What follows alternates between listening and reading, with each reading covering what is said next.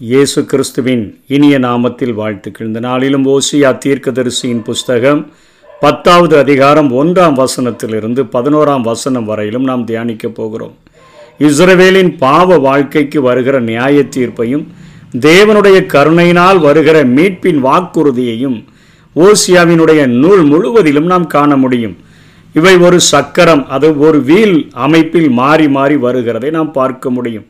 அதாவது முதலிலே நியாய தீர்ப்பானது அதிகாரம் ஒன்றாம் அதிகாரம் ரெண்டாம் வசனத்திலிருந்து ஒன்பதாம் வசனம் வரையிலும். அதற்கு அடுத்தபடியாக மீட்பின் வாக்குத்தத்தமானது பத்தாம் வசனத்திலிருந்து ரெண்டாம் அதிகாரம் ஒன்றாம் வசனம் வரையிலும். மீண்டும் நியாய தீர்ப்பானது ரெண்டாம் அதிகாரம் ரெண்டாம் வசனத்திலிருந்து பதிமூன்றாம் வசனம் வரையிலும். அதனைத் தொடர்ந்து மீட்பின் வாக்குத்தத்தமானது ரெண்டாம் அதிகாரம் பதினாலிருந்து மூன்றாம் அதிகாரம் ஐந்தாம் வசனம் வரையிலும்.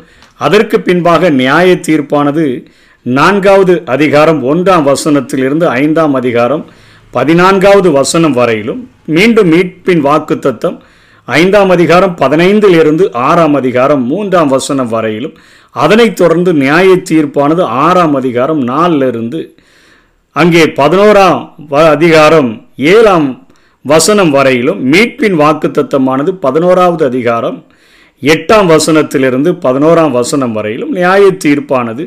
பதினோராவது அதிகாரம் பனிரெண்டாம் வசனத்திலிருந்து பதிமூன்றாவது அதிகாரம் பதினான்கு வரையிலும் திரும்பவும் மீட்பின் வாக்குத்தத்தமானது. பதினான்காவது அதிகாரம் முழுவதிலும் சொல்லப்பட்டிருக்கிறதை நாம் வேதத்திலே பார்க்க முடியும். இப்படி நம்ம இவைகளை பிரித்து பறித்து படித்து கொண்டோம் என்று சொன்னால் ஓசியா புத்தகமானது அத்தனை நமக்கு புரியக்கூடியதாக ஆழமாக நம்முடைய இருதயத்தில் பதியக்கூடியதாக இருக்கும். வேதத்தை நாம் ஆராய்ந்து கற்றுக்கொள்வது நமக்கு நல்லது. எப்படி? ஒரு ஜெபமும் ஒரு வேத வாசிப்பும் ஒரு பறவையினுடைய இரண்டு செட்டைகளுக்கு அவைகள் அது ஒப்பிடப்படக்கூடியதாக உருவகப்படுத்தக்கூடியதாக காணப்படுகின்றன.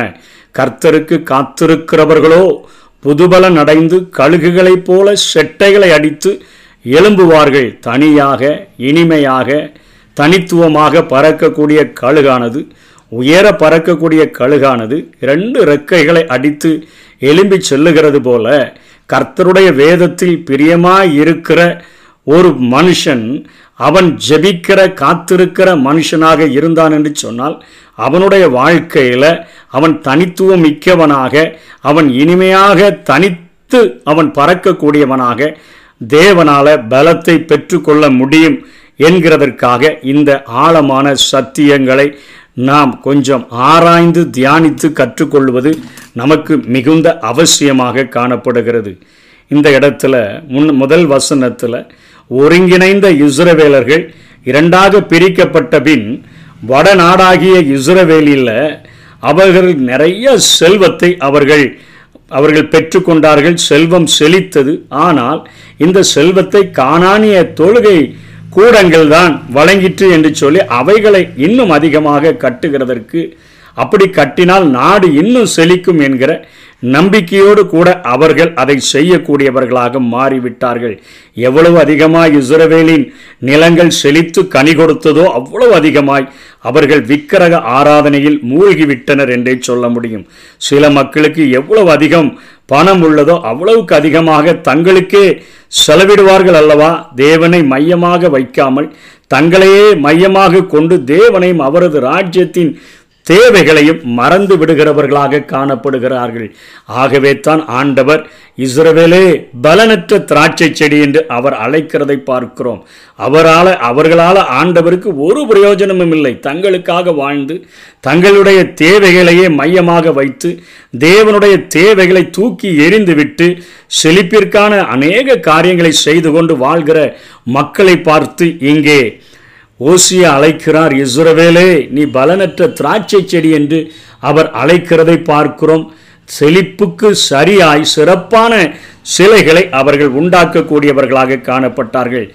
தங்களை நிலைநாட்டின தேவனுக்கு பதிலாக பலிபீடங்களை சிறப்பான சிலைகளை பொய் தெய்வங்களை அவர்கள் செய்து வழிபடக்கூடியவர்களாக காணப்பட்டார்கள். ரெண்டாம் வசனத்தில் அவர்களுடைய இருதயம் பிரிக்கப்பட்டிருந்தது. தேவனுக்கென்று ஒரு தொழுகை பாகாலுக்கென்று ஒரு தொழுகை. இன்றைக்கும் ஞாயிற்றுக்கிழமையில மாத்திரம் ஆண்டவரை தேடி ஆண்டவரே எங்களை பாதுகாக்க வேண்டும் எங்களை வழிநடத்த வேண்டும். உம்முடைய ஆராதனைக்கு வந்திருக்கிறோம் என்று சொல்லுகிற காரியங்கள் மற்ற ஆறு நாட்களும் உலகத்திற்காக வாழ்கிற காரியங்கள். இருமனம் உள்ளவன் தன் வழிகளில் எல்லாம் நிலையற்றிருக்கிறான் என்கிற அந்த வசனத்தின்படி இவர்கள் அங்கே வாழ்ந்து கொண்டிருந்ததை பார்க்கிறோம். அவர்களைத்தான் ஆண்டவர் இரண்டாம் வசனத்திலும் எட்டாம் வசனத்திலும் சொல்லுகிறார் இடித்து என்று சொல்லி. தேவன் இடிக்கிற காரியத்தை செய்யும்படி மற்றவர்களை ஏற்படுத்துகிறார். ஆனால் அதை அவர் செய்ததாகவே இருக்கட்டும் என்று அவர் சொல்லிவிடுகிறதை நாம் பார்க்கிறோம். அவர்களை இடிப்பதற்காக அசிரியர்களை அவர் தெரிந்து கொண்டார். வசனம் மூன்றில் நாம் கர்த்தருக்கு பயப்படாமல் போனபடியினால் நமக்கு ராஜா இல்லை ராஜா இருந்தாலும் நமக்காக என்ன செய்வான் என்று இனி சொல்லுவார்கள். என்னன்னு சொன்னால் கடைசி அரசனாகிய ஓசியாவும் அசிரியா ராஜாவின் படையெடுப்பினால் முற்றிலுமாக அழிக்கப்பட்டு போவான் என்கிறதை இங்கே ஓசியா குறிப்பிடுகிறதை பார்க்கிறோம். ஓசையா கட்டி சிறையிலே வைக்கப்படும்படியாக அவன் அங்கே அசிரியா ராஜாவினால் கொண்டு போகப்படுகிறான். ரெண்டு ராஜாக்கு பதினேழாம் அதிகாரம் நான்காம் வசனத்திலிருந்து ஆறாம் வசனம் வரையிலும் பார்த்தோம் என்று சொன்னால் அவனுக்கு பகுதி கட்ட சொல்லியிருந்தான். பகுதி அனுப்பாமல் போன அந்த கழக ஆலோசனை நிமித்தமாக அசிரியா ராஜா ஒசையாவை கட்டி சிறையிலே வைத்தான். ஒசையா ராஜாவின் ஒன்பதாம் வருஷத்தில் சமாரியாவை பிடித்து இஸ்ரவேலை அசிரியாவுக்கு சிறை கொண்டு போய் கோசான் நதி ஓரமான ஆலாகிலும் ஆபோரிலும் மேதியரின் பட்டணங்களிலும் குடியேற்றினான் என்று சொல்லி நாம் இங்கே பார்க்கிறோம். அசீரியா ராஜா அவனை சிறையில் அடி அடைத்தபடியினாலே மக்கள் இத்தனையாக அவர்கள் புலம்புகிறதை நாம் பார்க்கிறோம். அதற்கு அடுத்தபடியாக நான்காவது வசனத்திலே அவர்கள் வஞ்சிக்கிற இருதயம் உள்ளவர்களாக பொன்னையா பொன்னா பொய்யான ஆணையிடுகிற காரியங்களை செய்கிறவர்களாக அப்படிப்பட்ட உடன்படிக்கையை பண்ணுகிறவர்களாக இருந்தபடியினால இப்படிப்பட்ட அழிவுகள் அவர்களுக்கு நேராக வந்தது என்று சொல்லப்படுகிறதை நாம் பார்க்கிறோம். அதனைத் தொடர்ந்து ஐந்தாம் வசனத்தில் தன்னை பாதுகாத்து அங்கே த பாதுகாக்கிறதற்கு வல்லமையற்ற கடவுள்களை அவர்கள் வணங்கினார்கள். சமரியாவினுடைய கன்று குட்டி இஸ்ரவேலரோடு கூட அவைகளும் அடிமைகளாக அங்கே அசிரியாவுக்கு கொண்டு செல்லப்பட்டது. அங்கே ஜனங்களும் பூசாரிகளும் அதன் மகிமை நீங்கிட்டென்று துக்கம் கொண்டாடினார்கள். பெத்தாவேன் என்று சொன்னால் பாவத்தினுடைய வீடு என்று அர்த்தம். யாரே ராஜாவுக்கு காணிக்கை கொண்டு போகப்படும் அந்த கொடுமையான அரசனுக்கு அதிநிமித்தமாக எப்ராஹிம் அதாவது வடக்கு இஸ்ரவேல் லட்சையடைவான் வெட்கப்படுவான். அவன் உண்டாக்கின அந்த தெய்வங்கள் அவனை காப்பாற்றாதபடியினால அவன் வெட்கப்படுகிறவனாக லட்சையடைகிறவனாக காணப்படுவான். அவர்களுடைய பலவீனமும் முட்டாள்தனமும் அவர்களுடைய தெய்வங்களின் வல்லமையற்ற தன்மையும் வெளிப்படுத்தப்படும் பொழுது லட்சையை அடைகிறவர்களாக வெட்கப்படுகிறவர்களாக அவர்கள் காணப்படுவார்கள். சமாரியாவின் ராஜாவை நம்பி பிரயோஜனமில்லைன்னு சொன்னாங்களே ஏழாம் வசனத்தில். தண்ணீரின் மேலே இருக்கிற ஒரு நுரையைப் போலத்தான் அவன் அழிந்து போவான் என்கிற காரியத்தை குறித்து சொல்லுகிறதை பார்க்கிறோம். பத்தாவது அதிகாரம் எட்டாம் வசனத்தில் இஸ்ரவேலின் ஆபேன் மேடைகள் அழிக்கப்படும் ஆபேன் என்கிற எபிரய வார்த்தைக்கு துன்மார்க்கம் என்று பொருள் அவர்களுடைய மேடைகளை துன்மார்க்கத்தின் இடங்களாக அவர்கள் மாற்றினபடியினால இஸ்ரவேலர்கள் தேவனை விட்டு விலகி அங்கே தான் சிலைகளை வணங்கினபடியினால அவைகள் அழிக்கப்படும் அகற்றப்படும் என்று சொல்லி அங்கே ஆண்டவர் சொல்லுகிறதை பார்க்கிறோம். அதே போல் அந்த ஜனங்கள் அசிரிய ராஜாவினுடைய கொடுமையான தாக்குதல்களின் நிமித்தமாக எங்கள் மேல் விழுங்கள் மூடுங்கள் என்று சொல்லி கதறுவார்கள் என்று பார்க்கிறோம். அசிரியர்கள் ஏற்படுத்தக்கூடிய துன்பங்களும் பாடுகளும் மிகவும் அதிகமாக இருக்கிறபடினால அந்த ஜனங்கள் தங்களுடைய பெருந்துன்பத்தை முடிவுக்கு கொண்டு வரும்படியாக மலைகள் தங்கள் மேல் விழு விழு விழுவதை அவர்கள் விரும்பினதை இங்கே பார்க்கிறோம். உபத்திரவ காலத்திலும் லூக்கா இருபத்தி மூன்று முப்பதிலே பார்க்கிறோம். வெளிப்படுத்தல் ஆறு பதினாறிலே பார்க்கிறோம்.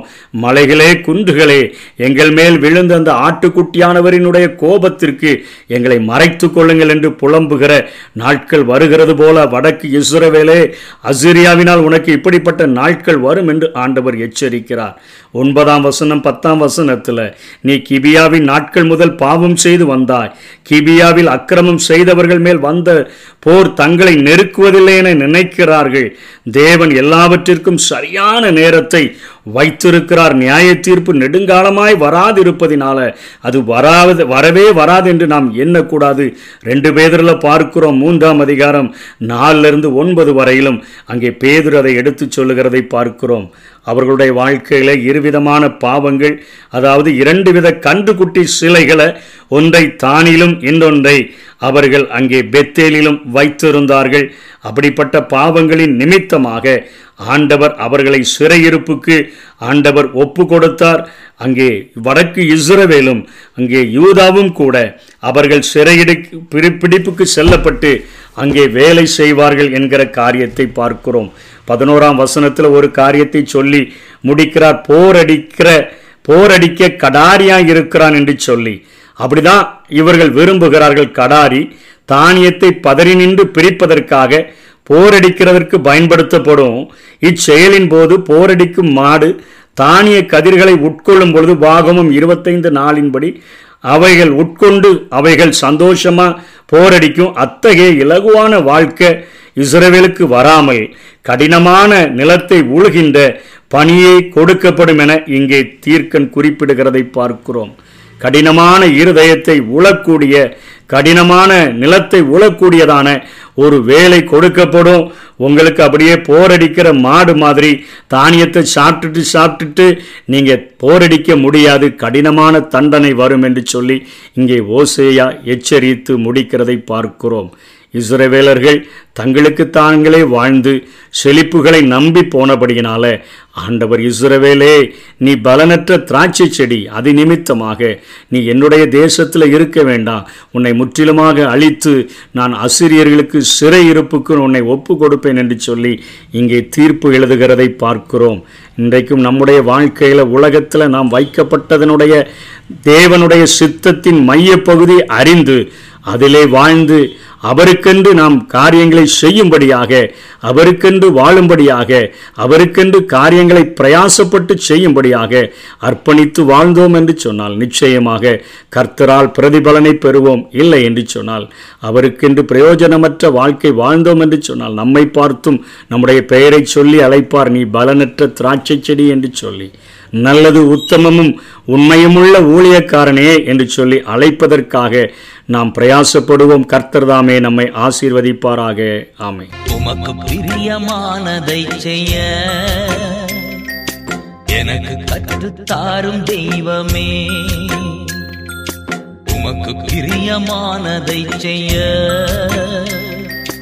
எனக்கு கற்றுத்தாரும் தெய்வமே.